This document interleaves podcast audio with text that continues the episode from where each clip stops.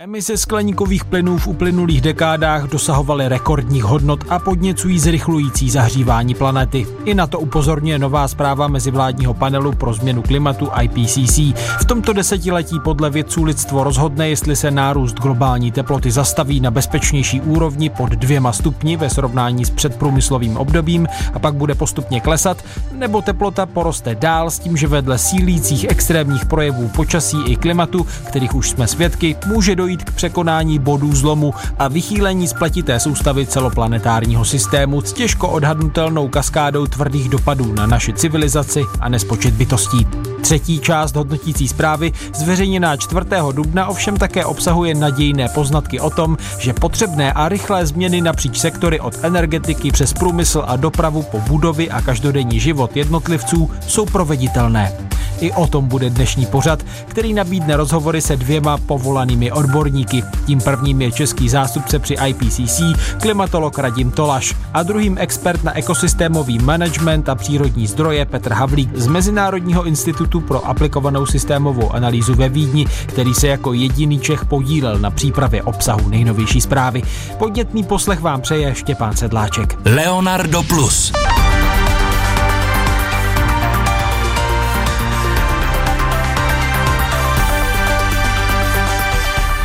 Mým prvním hostem je Radim Tolaš z Českého hydrometeorologického ústavu a dlouholetý zástupce Česka při mezivládním panelu pro změnu klimatu OSN.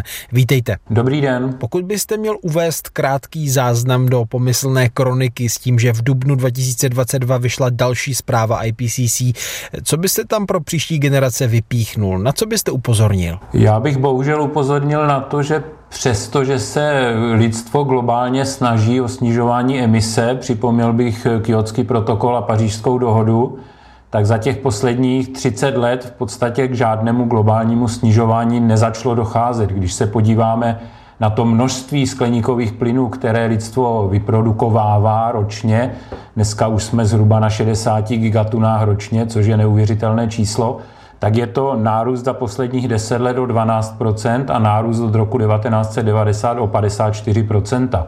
Od toho roku 90 se lidstvo snaží, připravuje různé dohody, ale na těch globálních emisích se to zatím vůbec nepodepisuje.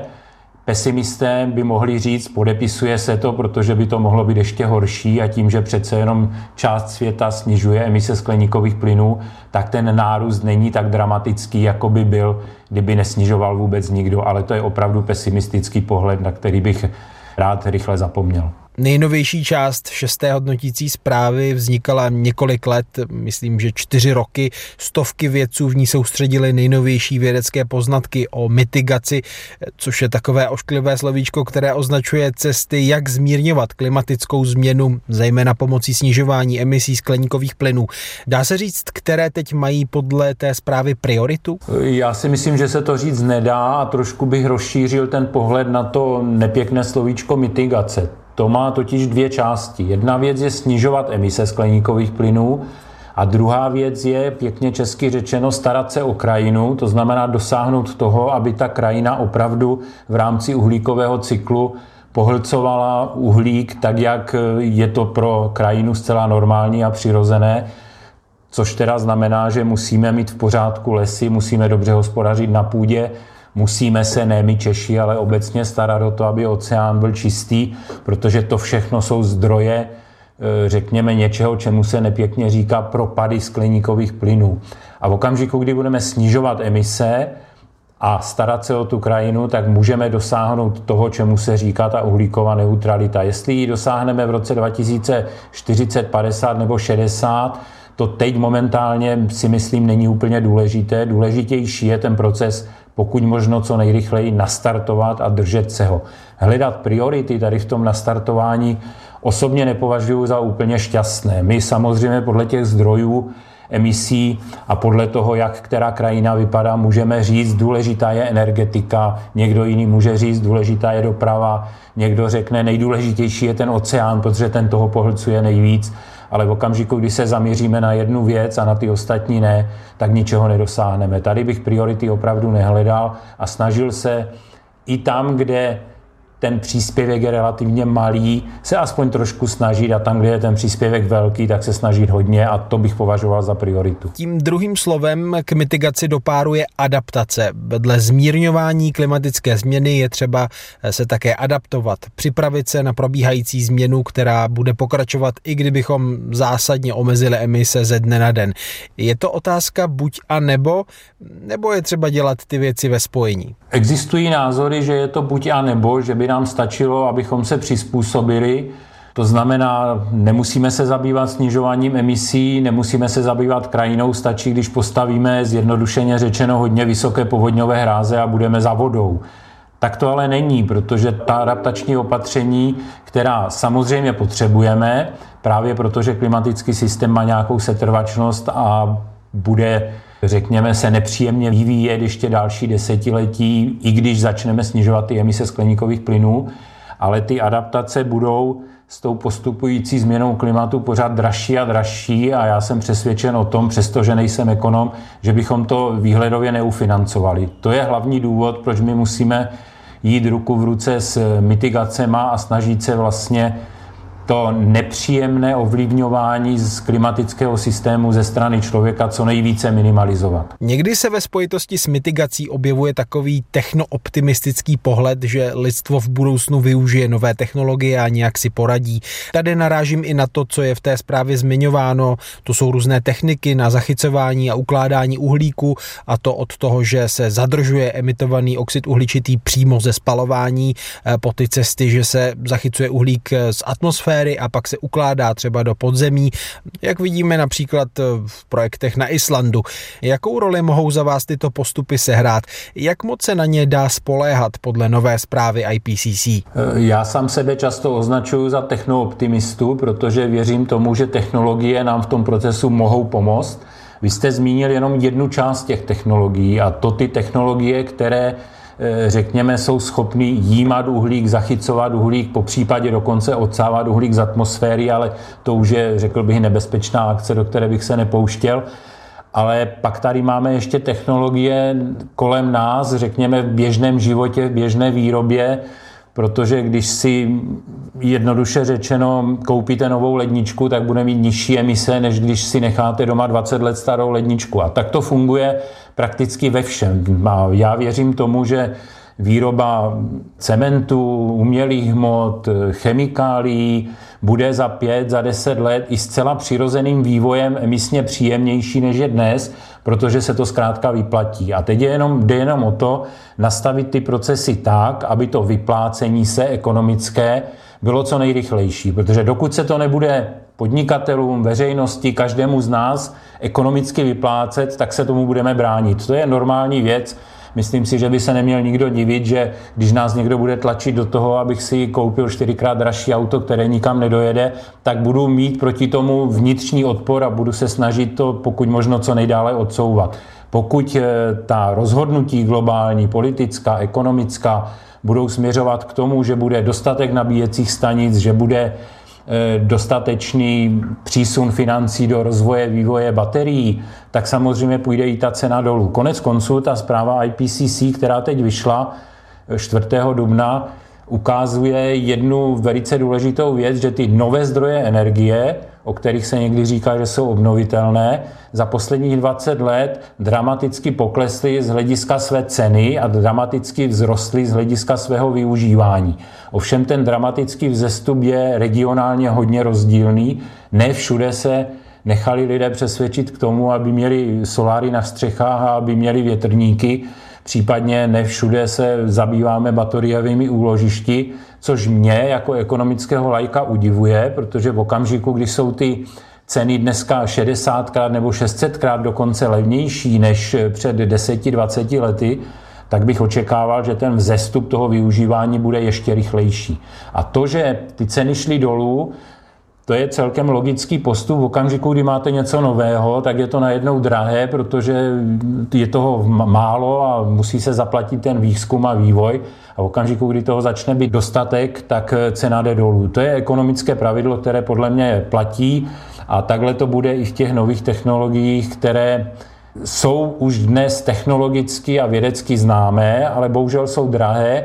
A to je ten můj technologický optimismus, že to jímání uhlíku přímo na zdroji v okamžiku, kdy se budeme snažit dosáhnout té uhlíkové neutrality, bude součást úplně běžně každého spalování zbytkového, které budeme, budeme muset řešit, protože jít se spalováním fosilních paliv úplně na nulu je nesmysl, to, toho asi nedosáhneme nikdy, i když bych tomu rád věřil, ale upřímně řečeno, on ten uhlík, Eh, jde do atmosféry, i když spalujeme třeba biomasu. A součást eh, spalování biomasy je součást těch mitigačních opatření. A v okamžiku, kdy budeme schopni navíc ještě jímat ten uhlík zbytkový, tak samozřejmě to bude lepší. A ty technologie k tomu dneska už jsou známy a dokonce věříme, že za deset let těch technologií bude ještě více a budou cenově dostupnější a levnější. Ten příklad s tou automobilovou dopravou eh, jsem uvedl jenom proto, že se to dotýká de facto každého z nás a nejčastěji to v českém veřejném prostoru slyšíme,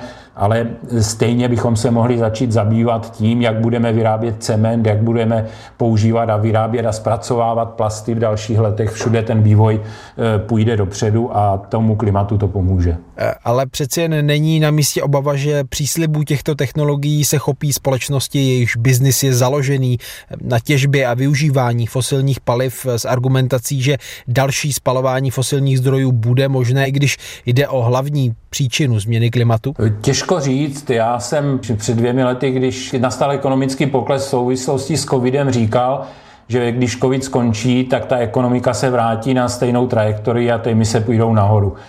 Stalo se. A teď je otázka, co se stane s ruským plynem, který řekněme, je dostatečně levný. Ještě do nedávna jsme si všichni vysleli, že je dostatečně dostupný. Teď všichni říkáme, že od něho půjdeme pryč. Já bych tomu rád věřil. A je otázka, jak půjdeme pryč. Už se objevují názory, že nám nezbývá, než zvýšit zase podíl uhlí, což je asi logické, protože ho máme a je dostatečně levné a asi jsme schopni si ho zajistit.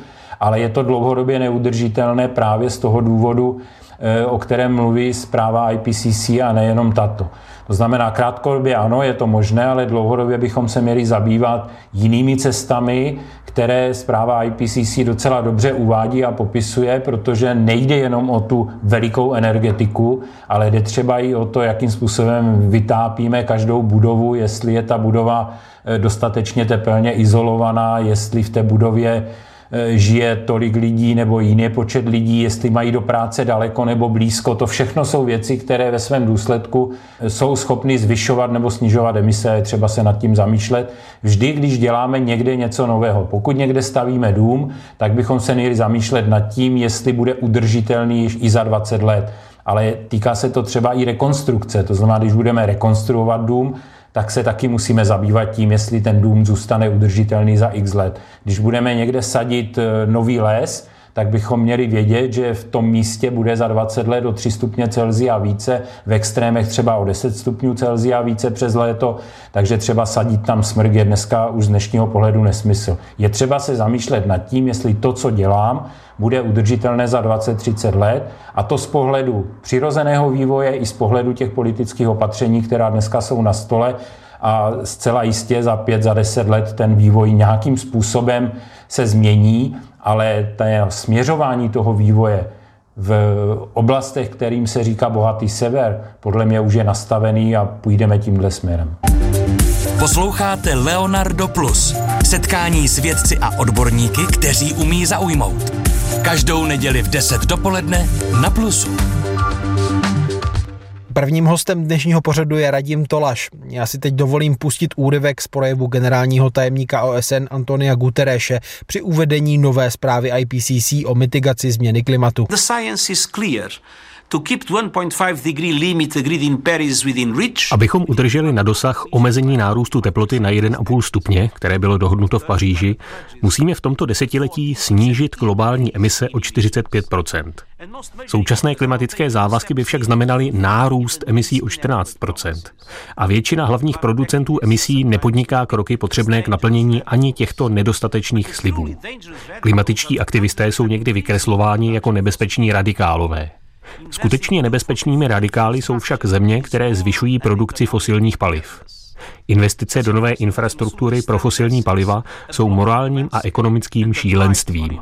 Takové investice se brzy stanou uvízlými aktivy. Skvrnou na krajině a skázou v investičních portfoliích. Ale nemusí to tak být. Dnešní zpráva se zaměřuje na zmírňování dopadů, snižování emisí. Uvádí životaschopné, finančně rozumné možnosti v každém odvětví, které mohou udržet možnost omezení oteplování na 1,5 stupně. Především musíme strojnásobit rychlost přechodu na obnovitelné zdroje energie. To znamená přesunout investice a dotace z fosilních paliv na obnovitelné zdroje. A to hned. Ve většině případů jsou obnovitelné zdroje energie již nyní mnohem levnější. Znamená to, že vlády ukončí financování uhlí, a to nejen v zahraničí, ale i doma. Znamená to, že klimatické koalice složené z rozvinutých zemí, mnohostranných rozvojových bank, soukromých finančních institucí a podniků podpoří hlavní rozvíjející se ekonomiky v tomto přechodu. Znamená to chránit lesy a ekosystémy jako účinná klimatická řešení. Znamená to rychlý pokrok ve snižování emisí metanu. A znamená to realizaci závazků přijatých v Paříži a Glasgow. Tolik slova generálního tajemníka OSN Antonia Gutereše.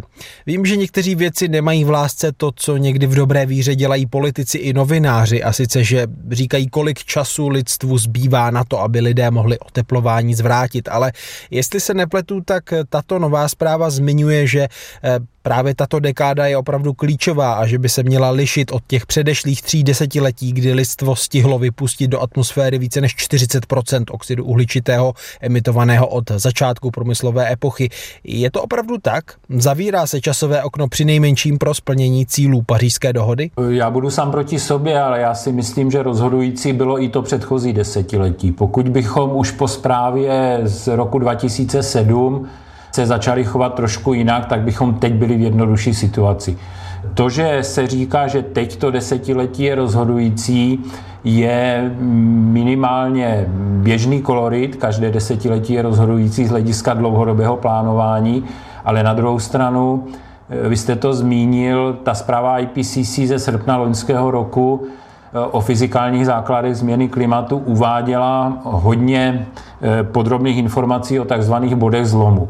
To je relativně nová vědecká disciplína, která se do klimatologie dostala před pěti, deseti lety a teď už máme dostatek informací o tom, abychom se těch bodů zlomu začali obávat. A pokud budeme ta desetiletí před sebou hrnout a pořád to posunovat a říkat si, ještě máme čas, ještě máme čas, tak opravdu dojdeme k tomu, že ten bod zlomu eh, některý bude překročen a to by přinášelo v některých regionech eh, světa i pro nejbližší generace docela závažné problémy a nutnosti se přemístit někam jinam. Mám na mysli generace lidí, kteří žijí a budou žít například v blízkosti horských ledovců v Ázii, kde e, jsou závislí na dodávkách pitné vody z těch ledovců a v okamžiku, kdy bude překročen bod zlomu odtávání ledovců, který, řekněme, bude překročen už téměř jistě v některých z následujících pětiletí, ne až desetiletí, tak eh, ne další, ale ob další generace lidí, kteří tam žijí, tak už nebudou mít pitnou vodu. Možná se na to budou schopni adaptovat, protože zbohatnou, ale spíš bych se přikláněl k tomu, že si najdou jiné místo pro život. A takových bodů zlomu je více. Proto se říká, že toto desetiletí je rozhodující, ale když se podíváte do té zprávy, jakým způsobem v době, kdy byl v platnosti Kyotský protokol, v době, kdy byl v platnosti nebo je v platnosti Pařížská dohoda, neklesají emise, tak mě vůbec nepřekvapuje tón eh, projevu Antonia Gutereše při uvádění eh, zprávy IPCC na tiskové konferenci v Londýně a v Ženevě, protože ten projev už nebyl diplomatický. Když se na to podíváte, tak to není standardní projev diplomata na vysoké diplomatické pozici. To je projev člověka, který je, eh, řekněme, naštván tím, že se něčemu věnuje a nevidí výsledky. Tak já jsem to cítil. Eh, myslím si, že je dobře, že to zaznělo a že by se politici měli zamyslet nad tím, co se stalo, že takto vysoký politik odešel z té diplomatické pozice v uvozovkách do nějaké pozice, která je až aktivistická. Může mi to být vyčítáno, myslím si, že mu to bude vyčítáno, ale na druhou stranu on asi usoudil, že už je nejvyšší čas eh, opravdu něco začít dělat. A ta zpráva IPCC z tohoto pohledu přináší hodně optimistických zjištění, protože ona ukazuje, že spoustu věcí je možných už s dnešními technologiemi, spoustu věcí je e, dokonce nepříliš drahých, všecko něco stojí samozřejmě, ale ta cena se vrátí v těch pozitivních efektech, které to sebou přináší, třeba jenom tím, že budeme mít čistší ovzduší a zdravější obyvatelstvo. Což se málo kdy spojuje dohromady, že když chceme snižovat emise skleníkových plynů, tak to není jenom proto, abychom za 30, za 50 let tady měli lepší klima, ale je to třeba i proto, abychom už v příští sezóně měli méně smogových situací.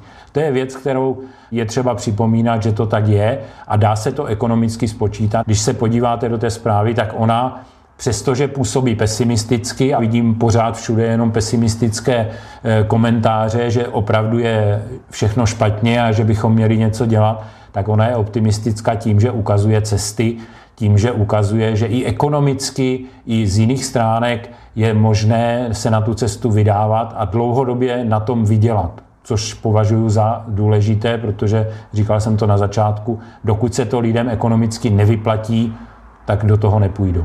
Tato zpráva samozřejmě vyšla v nelehké době s ohledem na pokračující pandemii a válku v Evropě. Když se díváte na tyto dvě události globálního významu a změnu klimatu, jakou roli v tom můžou sehrát? Já budu v tomhle směru optimistický. Jak covidová krize, tak ruská agrese má krátkou dobu trvání. Samozřejmě lidem na Ukrajině se může zdát, že měsíc už je hodně a já si to taky myslím, že měsíc je hodně. Všem nám, kteří žijeme v covidu, už dva roky se to taky může zdát hodně a je to hodně. Musíme si uvědomit, že covid a ruská agrese skončí, jestli skončí za měsíce, jestli se s tím poradíme za jednotky let, tak to přinese obrovské problémy, které budeme muset řešit, ale ta změna klimatu tady bude celá desetiletí a tak, jak jsou dnes nastaveny ty projekce do konce století, tak to nevypadá a vůbec nesměřuje k tomu, že by ta klimatická e, změna v následujících letech, pětiletích, desetiletích měla být k lidstvu příjemnější, než byla dosud. Spíš naopak. To znamená, ano, teď se musíme věnovat jiným věcem, museli jsme se věnovat covidu, musíme e, toho ruského skřeta dostat z Ukrajiny pryč, Musíme pomoct Ukrajincům, aby se svou zemi vrátili do původní, možná ještě do lepší podoby z hlediska materiálního i z hlediska sociálního, politického a po všech stránkách. Ale všecko to, co budeme dělat a čemu já říkám obnova po krizi, ať už po covidové nebo po té agresní, Eh, bychom měli dělat s tím, že budeme mít na stole tu zprávu IPCC a budeme sledovat, jestli ta naše rozhodnutí a to, co někde budeme stavět, obnovovat, je v souladu s tím, aby to bylo nepěkně se říká dlouhodobě udržitelné. To znamená, v okamžiku, kdy budeme to řešit tím, že postavíme novou uhelnou elektrárnu, tak si musíme být vědomi, že za deset let se nám v té elektrárně nevyplatí to uhlí spalovat, protože ta politika okolní a ekonomika okolní bude nastavena tak, že se toho nevyplatí. To znamená, dneska stavět uhelnou elektrárnu je z dlouhodobého hlediska nesmysl, pokud nespolehám na to, že stát mi ty zisky dodotuje za těch 5-10 let. A jsou regiony a oblasti, kde na to spoléhají, například v Číně ale myslím si, že Evropa to nastavení má trošku jiné a tady to takhle nebude. Takže můj pohled je na tuto věc optimistický, protože ty dvě krize, které jsme zmínili, podle mě skončí. Byl bych rád, aby skončili co nejdřív, ale na druhou stranu bychom ten konec měli mít v souladu s tou dlouhodobou udržitelností, protože ta obnova bude muset probíhat. Říká klimatolog Radim Tolaš a pokračovat budeme po krátkých zprávách. Jak se projevila válka na Ukrajině na jednáních vědců z mezivládního panelu pro změnu klimatu OSN? To nám vyjeví klimatolog Radim Tolaš a poté se blíže podíváme na sektor zemědělství, který je podle nové zprávy IPCC spojen s více než pětinou světových emisí skleníkových plynů. Co se s tím dá dělat? Odpovídat bude expert Petr Havlík. Podnětný poslech vám přeje Štěpán Sedláček. Leonardo Plus.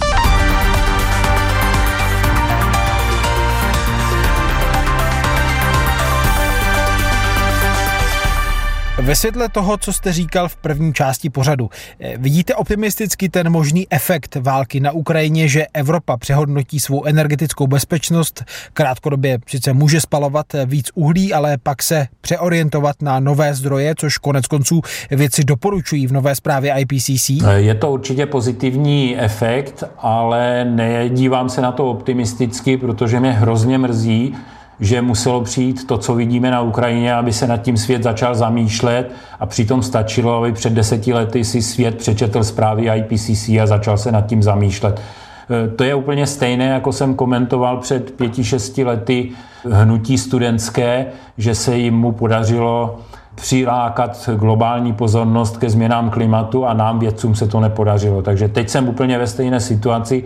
To, co se nám vědcům nepodařilo za desetiletí, tak se podařilo Putinovi tím, co udělal na Ukrajině. A mě hrozně mrzí, že tohle se muselo stát, aby se politici spamatovali, ale jsem pesimista v tom, eh, jestli je to udržitelné. To znamená, jestli ta pozornost politiků v okamžiku, kdy Putin skončí, Rusko se stáhne, se nevrátí zpátky k těm ekonomicky výhodnějším řešením a neřekneme si, no tak dobře, oni už se poučili, bude všechno v pořádku a my ten plyn potřebujeme, tak mu zase začneme ten plyn platit a podle mě to reálně hrozí, že se toto stane, protože ekonomika je ekonomika, ale na druhou stranu věřím tomu, že to, co dneska vidíme, už nikdo nechce vidět znovu na Ukrajině nebo někde jinde. Nechci být eh, válečným štváčem, ale podle mého názoru Rusko se nezastaví před ničím v okamžiku, kdy oni mají ty své velmocenské eh, vize tak tím, že Putin odejde nebo tím, že se tam vymění garnitura, tak to velmocenství ruské zůstane a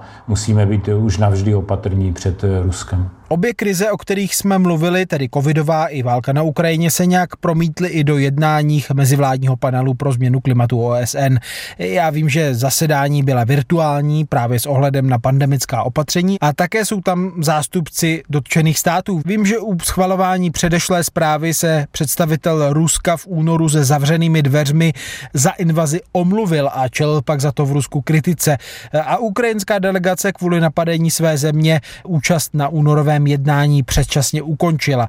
Jak to bylo v případě té poslední zprávy? Bylo to trošku jiné. Možná bych měl zmínit, že Oleg Anisimov, ruský zástupce, který se při tom únorovém jednání omluvil, tak se teď na jednání už neobjevil a nikdo v podstatě neví, co je s ním a kde je.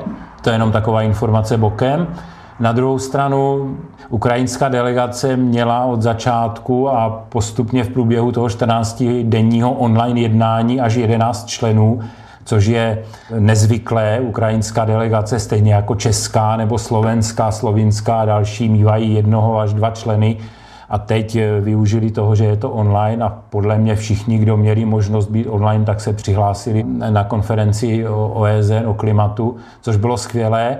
Eh, naproti tomu ruská delegace tam byla zastoupena jenom jedním nebo dvěmi lidmi maximálně a eh, příliš nezasahovala do jednání. Eh, IPCC se vyhýbá nějakým politickým rozhodnutím, nebylo na stole a není na stole, že by třeba Rusko bylo vyloučeno z IPCC, o to vůbec nezaznívá, o tom se zatím nikdo nebaví a podle mě, pokud by k tomu mělo dojít, tak to přijde z hora z hlediska nějakého nastavení OSN, ale IPCC tímhle směrem neuvažuje. Ale ti lidé, kteří se toho vyjednávání účastní, tak toto mají v zádech, máme to všichni v hlavě a říkáme si, že něco není v pořádku a že se s tím musí něco dělat. Ta ukrajinská delegace, konkrétně bych eh, připomněl eh, Světlanu Krakovskou, vedoucí delegace, tak ta na tom závěrečném jednání eh, hodně emotivně řekla, že oni sice byli připojeni online, ale někteří skrytů, že měli děti v koupelnách, protože je to nejbezpečnější místo v bytě, takže to jednání určitě nebylo z jejich pohledu jednoduché, ale byli aktivní. Eh, nebyla to jenom nějaká mm, formální účast, ale byli na tom jednání hodně aktivně, byli hodně vidět, což je dobře. Říká klimatolog Radim Tolaš z Českého hydrometeorologického ústavu a dlouholetý zástupce Česka při mezivládním panelu pro změnu klimatu. Já vám děkuji za rozhovor. Pěkný den vám přeju a děkuji za pozvání. Druhým hostem dnešního Leonarda Plus je Petr Havlík z Mezinárodního institutu pro aplikovanou systémovou analýzu ve Vídni, kde zkoumá mimo jiné ekosystémový management a vypracovává modely v sektorech zemědělství a lesnictví. Vítejte, díky, že jste přijal pozvání. Dobrý večer, taky vám děkuji za pozvání. Vy dlouhodobě působíte v Rakousku, ale pokud se nepletu, tak jste asi jediný autor české národnosti, který se podílel přímo na obsahu nové zprávy IPCC o mitigaci, konkrétně na kapitole o zemědělství. Ale dříve, než se podrobněji podíváme právě na tohle téma, by mě zajímalo, na co byste rád upozornil s ohledem na celkové vyznění zprávy IPCC o mitigaci. Hlavní zpráva, na které se vědci zhodli, je určitý signál alarmující nutnosti okamžité akce. Pokud chce lidstvo stabilizovat teplotu pod dvěma stupni a nejlépe kolem jednoho a půl stupně, nad hodnotou před průmyslovou revolucí. Scénáře, které jsme prošli a zhodnotili, eh, které byly publikované v publikacích, nám říkají jasně, že emise by museli jejich růst eh, se zastavit v roce 2025, potom bychom je museli do roku 2030 snížit o polovinu a dosáhnout alespoň uhlíkové neutrality kolem roku 2050, pokud bychom chtěli dosáhnout těchto cílů. Z tohoto vyplývá, že všechny obory lidské činnosti a všechny regiony budou muset přispět k této snaze o snížení skleníkových plynů. To se tedy týká i vašeho profesního oboru a sedmé kapitoly nové zprávy IPCC, která se věnuje zemědělství, lesnictví a využití půdy. V dokumentu se mimo jiné uvádí, že více než pětina celosvětových antropogenních emisí, 22%, tedy zhruba 13 miliard tun ekvivalentu oxidu uhličitého za rok 2019, připadala na zemědělství. Tedy tenhle sektor celosvětově vyprodukoval více emisí než třeba tak často zmiňovaná doprava. Dá se říct, jaké jsou od minulé zprávy hlavní posuny ve vědeckém poznání o tom, jak může změna přístupu k půdě, rostlinám a zvířatům pomoct zmírnit klimatickou změnu? Ano. Emise skleníkových plynů, které souvisí s lidskou činností v rámci zemědělství a lesnictví, skutečně přispěly více než sektor dopravy a stavebnictví eh, dohromady přispěli zhruba stejným dílem lesnictví i zemědělství, zhruba 50 na 50% ale sektor lesnictví a zemědělství nejsou jenom zdrojem emisí a k dosažení klimatických cílů, tak tedy mohou přispět nejen snížením těchto emisí, ale současně jsou významným zdrojem takzvaného sink, česky by se to možná dalo přeložit jako propad, uhlíku eh, ve vegetaci. Pro dosažení cíle 1,5 stupeň Celsia nebo 2 stupně Celsia je nutné, aby eh, jsme dosáhli uhlíkové neutrality. To znamená, že emise zbývající uhlíku v roce 2050 musí být alespoň kompenzované propadem uhlíku například ve vegetaci. A skutečně znovu zalesňování eh, dříve odlesněných eh, ploch nebo akumulace uhlíku eh, v zemědělské půdě jsou prozatím jedinými široce aplikovanými technologiemi, které jsou schopné nám tyto takzvané negativní emise umožnit. A v neposlední řadě třetím eh, příspěvkem zemědělství a lesnictví ke snižování emisí a dosažení našich klimatických cílů je substituce materiálu nebo energetických zdrojů. Eh, myslím, že pojem eh, biomasy ve využití pro energetiku je v České republice velmi dobře znám. Podobné možnosti jsou také ve stavebnictví, v biotextilích a podobně. Tato zpráva byla nová v porovnání eh, s pátou hodnotící zprávou v tom, že jsme měli dvě významné mezinárodní události mezi nimi. První byla takzvaná pařížská dohoda, kdy se klimatické cíle zvýšily od té ambice dvou stupní dokonce k jednomu celému pěti eh, stupni Celsia zvýšení teploty maximum.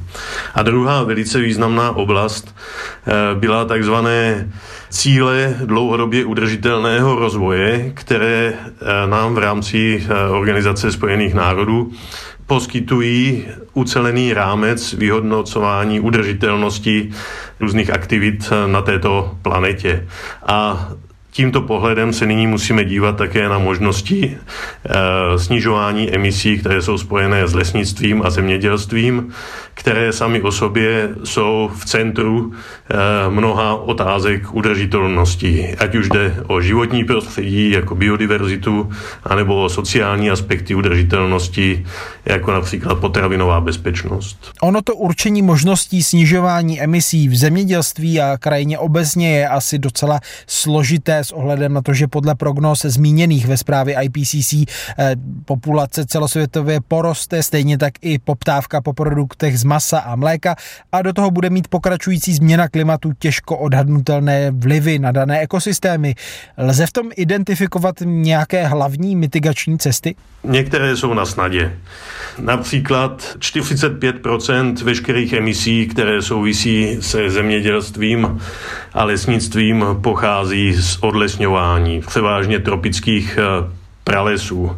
Mnohé státy se jí zavázaly radikálně snížit tyto emise a dokonce tato možnost se zdá eh, i nákladově výhodná v porovnání s ostatními možnostmi za 20 dolarů za jednotku oxidu uhličitého by mohly být tyto emise sníženy až o 80% Ale například nedávný příklad Brazílie nám ukázal, že odlesňování se děje často v zemích s nestabilními vládami, s nefunkčními eh, institucemi.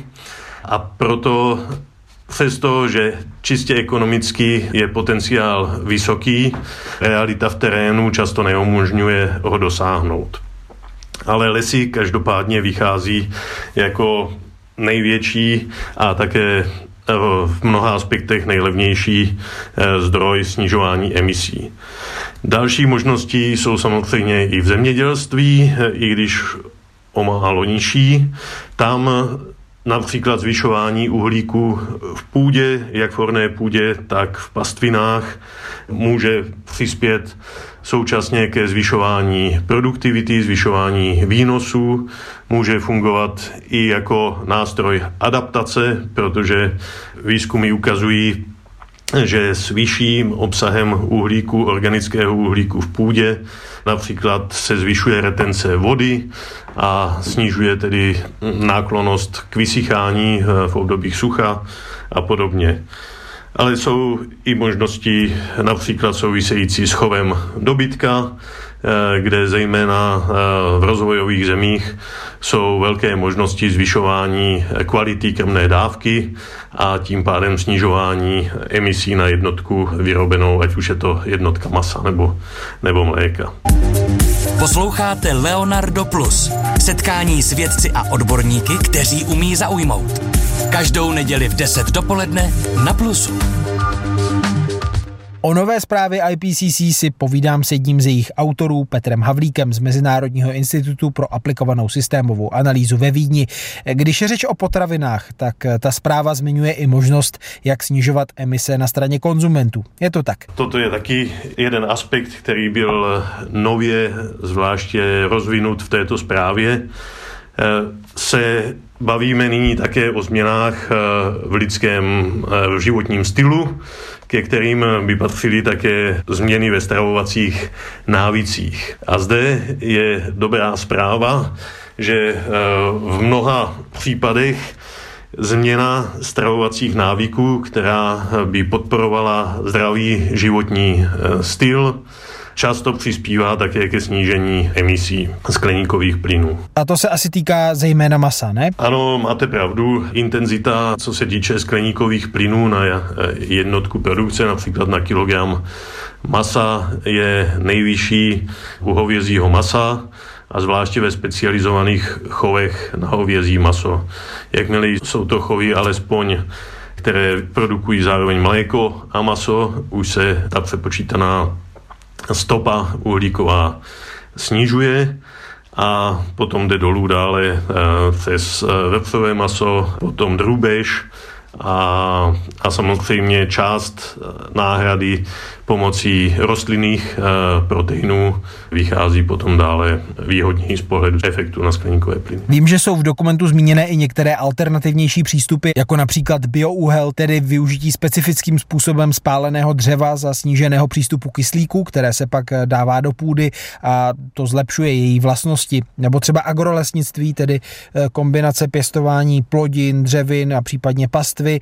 A zpráva u těchto postupů uvádí potenciální úspory v řádu miliard tun ekvivalentu oxidu uhličitého. To se mi zdá docela vysoké. Jakou roli by mohly podle vás podobné přístupy, které, řekněme, nejsou v mainstreamovém zemědělství tak zavedené, sehrát? Ano, na základě eh, článků, které byly zohledněny v této zprávě, ten potenciál je nezanedbatelný a dokonce bych řekl, že co je zajímavé, takže ten potenciál je vysoký také v rozvinutých zemích. Například u toho biouhlí skoro polovina toho potenciálu, o kterém jste mluvil, se nachází už v rozvinutých zemích, což je eh, rozdíl právě například s těmi možnostmi snižování, eh, odlesňování, znovu zalesňováním a tak dále, které jsou výrazně limitované v našich podmínkách. Ale tyto možnosti nejsou tak úplně nové. Byly už poprvé e, zmíněny ve zprávě z roku 2014 a tato zpráva dále zdůrazňuje, že přesto, že opět můžeme mít mnoho dokonce pozitivních kolaterálních efektů, eh, kromě snižování emisí a pohlcování uhlíku, jako například snižování dalších emisí, v tomto případě spojených s užíváním dusíku, nebo například eh, lepší hospodaření eh, s vodou, v mnoha případech i zvýšenou celkovou produktivitu. Tyto možnosti, zejména biouhlí, nedávají tyto výsledky ve všech lokalitách, takže musí se zase pozorně eh, sledovat, kde budou fungovat a kde ne. A na to možná potřebujeme ještě další výzkum a další experimenty, aby jsme potvrdili a mohli dát nějaké zobecňující doporučení. Vyplývají z té zprávy IPCC nějaká nová doporučení přímo pro Česko a zdejší zemědělskou krajinu? Bohužel nejsem expertem na Českou republiku a jak budete chápat, Česká republika taky jako taková nebyla příliš často v této zprávě e, zmiňována. Ale myslím, že jsou opatření, která se nabízí. V prvé řadě si musíme uvědomit, že v České republice emise přímo spojené se zemědělstvím již klesly od roku 1990 o 45% zatímco v Evropské unii během této doby pouze o 21% je to jistě eh, také spojeno s poklesem, skoro bych řekl drastickým, živočišné výroby v České republice. Ale možnosti jsou. Například eh, myslím, že velké lány, které jsou typické pro Českou republiku, by se hodily dobře eh, k rozumnému zavedení a uvažování o těch agrolesnických přístupech, které by mohly mít eh, skutečně pozitivní dopad jak na erozi půdy, tak pravděpodobně na biodiverzitu v této krajině a podobně. Česká republika také byla dlouhou dobu tím zdrojem propadu emisí uhlíku eh, díky hospodaření v lesích. Bohužel kalamita s kůrovcem, která je často spojována také s několika lety sucha, vedla k tomu, že se v roce 2018 české lesy staly zdrojem čistým emisí. A v této souvislosti je potřeba uvažovat eh, do budoucna také v souvislosti potřeby biomasy eh, k výrobě energií, kde se zdá, že už docházíme k určitým limitům a pokud tyto lesy budou obnoveny, jak se to právě děje, i v rámci eh, přípravy na adaptaci na budoucí změnu klimatu, takže pravděpodobně ve více extenzivním způsobu, spojujícím smíšené lesy a větší podíl listnatých lesů a tak dále. Musíme počítat s tím, že pravděpodobně množství biomasy k výrobě energie se nebude zvyšovat tady, ale na druhou stranu by mohly tyto lesy poskytnout znovu udržitelný zdroj negativních emisí toho uhlíku. Nová zpráva IPCC byla zveřejněna tak trochu ve stínu války na Ukrajině, která je spolu s Ruskem významným globálním producentem pšenice. Jak vidíte možný dopad konfliktu na ceny potravin? Připomenu, že v té zprávě se píše, že Právě nárůst zemědělských cen je klíčovým hnacím mechanismem odlesňování. Tak zase tady musím objasnit, že Zpráva eh, se věnovala publikacím eh, do října roku 2021. Takže cokoliv vám odpovím na tuto otázku, nemůže být bráno jako názor těch 278 autorů, kteří se na právě Spojených národů o klimatu eh, podíleli. Myslím si, že jsme jako lidstvo nebo minimálně Evropané zažili dvě významné krize. První byla COVID a druhou nyní zažíváme na Ukrajině.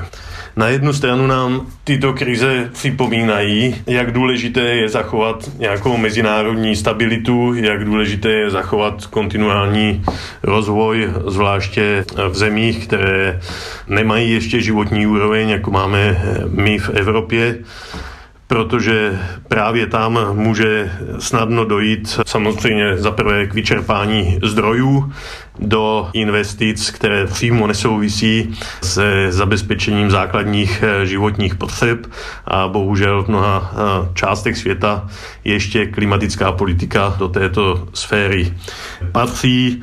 Eh, také vidíme v souvislosti s Ukrajinou nyní různá povstání, například v Peru je nebezpečí, že zvyšování cen, ať už je to u energií, tak u potravin, může vést často i k pádům vlád a možná i novým populistickým režimům, které by také pravděpodobně nepřispívaly ke společnému dosažení těchto klimatických cílů. Ale současně myslím, že si musíme uvědomit, co nám tyto dvě události ukázaly, jaké změny jsou možné, když je to nutné. A to si myslím, že by mohla být eh, zase určitá zpráva naděje i pro otázku klimatu. Myslím, že jsme si nikdo nedokázali ještě před dvěma roky a jedním měsícem představit, že během několika měsíců eh, prakticky nebudou letat letadla, budeme pracovat z velké části z domu a budeme muset přijmout další omezení a nakonec se lidi, alespoň a celé systémy tomu mohli částečně přizpůsobit. Podobně vidíme, že co nebylo možné energeticky si představit v následujících desetiletích, možná se nyní bude muset řešit během maximálně několika roků. A myslím si, že musíme také i jako vědci zkoumat tyto procesy a, a přemýšlet, jak by mohly být aplikovány také tady v té oblasti té klimatické politiky. Ale jako odborník eh, neobáváte se například toho, že vedle přímých dopadů eh, může být důsledkem i to, že konflikt eh, třeba podnítí odlesňování v úplně jiné části světa, kde budou vypalovat lesy kvůli pěstování plodin? Nebo jsou takové obavy předčasné? Tak máme tady dvě země. Jedna je Ukrajina, kde výrobní potenciál touto válkou je pravděpodobně, alespoň na tento rok, výrazně eh, zasažen. Na druhou stranu je tady Rusko, se kterým eh, mnoho vyspělých zemí zpřetrhává mnoho obchodních vazeb a v tomto případě by dokonce mohlo dojít k určitým nadbytkům, které by mohly být exportovány zase do jiných zemí, které by za jiných okolností doopravdy museli hledat, jak eh, uspokojit tu spotřebu z dovozu odinut. Eh, my jsme z hodou okolností před několika lety pracovali na studii, kde jsme měli úplně opačnou vizi právě pro země bývalého Sovětského svazu, kde jsme byli přesvědčeni o tom, že je tam velký potenciál navýšit výrobu, navýšit ji bez výrazných negativních dopadů na skleníkové plyny a naopak tím nahradit výrobu například eh, z regionu eh, v tropech, kde buď by mohla tato náhrada přispět k omezení odlesňování, nebo dokonce by mohla vytvořit prostor ke znovu zalesnění velkých eh, oblastí. Souhlasím s vámi, že momentálně se zdá, že jsme přesně v opačném scénáři, ale myslím, že budeme muset eh, ještě počkat, aby jsme mohli zvláště z dlouhodobějšího hlediska vyvést nějaké závěry. Říká Petr Havlík z Mezinárodního institutu pro aplikovanou systémovou analýzu ve Vídni, jeden z několika set vědců, kteří připravili nejnovější zprávu IPCC o mitigaci změny klimatu. Děkuji vám za rozhovor. Ještě jednou moc krát děkuji za pozvání. Objevný a podnětný poslech dalšího vysílání Českého rozhlasu Plus vám přeje Štěpán Sedláček.